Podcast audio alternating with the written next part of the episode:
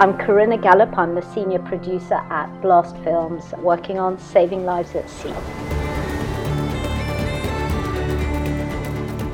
Saving Lives at Sea is a BBC series in which we follow lifeboat crews around the UK and Ireland as they carry out rescues.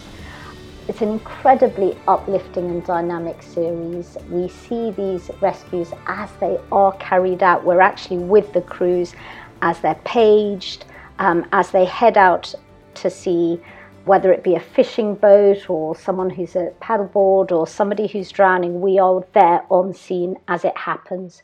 We interview the crews uh, about that experience and also, if we're lucky, we interview the casualties about how they got into that situation, how it felt for them, that moment of rescue.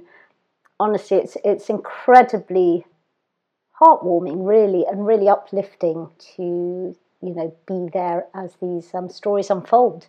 It really has captured people's hearts, and, and I think there are a couple of reasons. One is that we are seeing ordinary people doing extraordinary things. They're doctors, stay at home parents, builders, people from all walks of life who are giving up their time to go and save a stranger. So it really is the best of humanity. And it's around the UK and Ireland, so all coastal towns and villages with a lifeboat station. So we have this huge reach, and, and you know, and I think also the fact that so many of us, especially since COVID, have made really made um, sort of good use of, of the coast and and you know being there on holiday. Some people, you know, it's it's their way of life, but it's very relatable. Many of us have been down to the sea and we've had children, used paddleboards, gone out on boats, um, gone out on sort of pleasure yachts, and we know that there are people out there that will come and help us if we get into trouble the crews will submit footage of rescues that they've carried out, and we then approach uh, the casualties involved to see if they'd be willing to share their story. When I first approach a casualty to see if they would be willing to share their stories, the first thing we do is, is, is really sort of listen to them. We speak to them on the phone, listen to them as, as they relate their story to us. We then take a view as to whether it's the right thing for them to share. It's not for everybody as we're now on series seven, there there is that trust in the series as a, as a whole. They can sort of watch any episode and see that the series is non-judgmental and the RNLI are non-judgmental. I think that quite often casualties, if they feel they could have done something differently, they want to share that message. We never take it for granted, you know, for someone to have been through something that difficult and then to sit in front of a camera and and share it with you know over a million strangers. We know that that is a big ask but we're very lucky in, in that so many people are willing to do it and, and that is really down to gratitude for the lifeboat crew. I think that's the key. And there is often a bond between the casualty and the crew. Quite often they haven't seen each other since it happened. It may be that sometimes the, the crew don't know what's happened to the casualty, whether they've, cut, whether they've come through it, whether they've survived, how they are now, how they feel about it. And I think that when they see the series, the feedback we've had is that the crew really appreciate hearing the story or their story from the casualties' point of view, what their feelings were, that moment when they thought all hope was lost, that moment when the lifeboat sort of arrives or, or you know, the lifeguard arrives, and the gratitude they feel. For the casualties, I think hearing it from the crew's point of view is quite interesting. Quite, I think quite often they feel that they haven't been able to explain it to family and friends, to people they know. They haven't been able to put it across. For them to be able to watch the series with family and friends, to see the crew describing the danger they were in, really kind of brings it home and helps them share that story.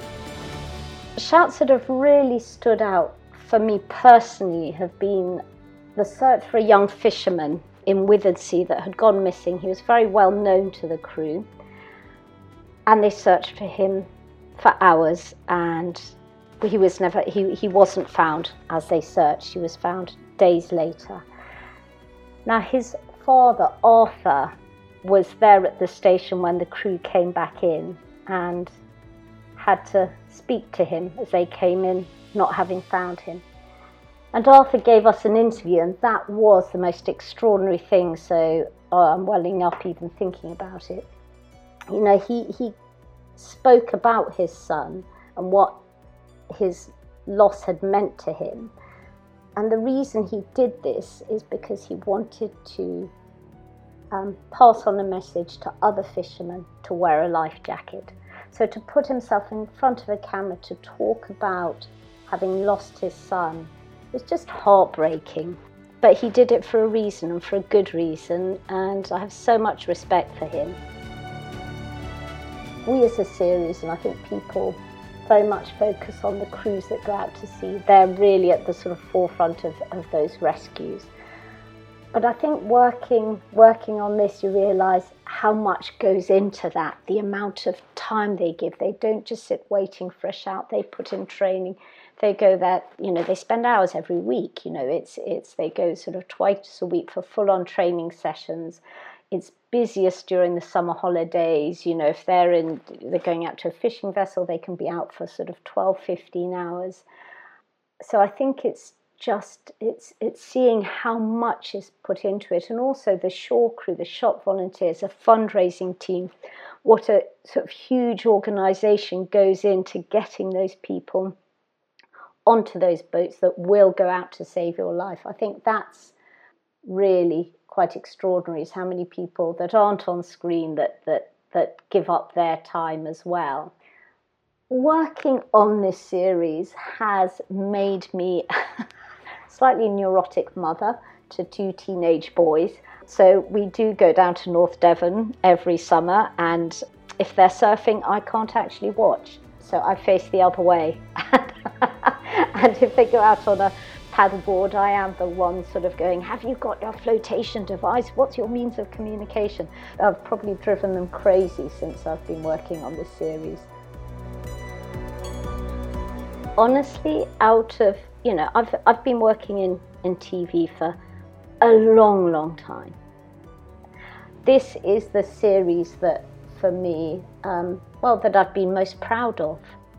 And people ask what I'm, what I'm up to, and I can say I'm working on saving lives at sea, and it's about the RNLI. People are always incredibly impressed because the RNLI really has a place in people's hearts. We really are seeing the best that people have to offer. Hello, this is Griff Jones. You've been listening to the RNLI's 200 Voices collection. To hear more remarkable stories, head to rnli.org slash 200 voices or subscribe to RNLI wherever you get your podcasts from. Thank you for listening. 200 Voices is produced for the RNLI by Adventurous Audio Limited.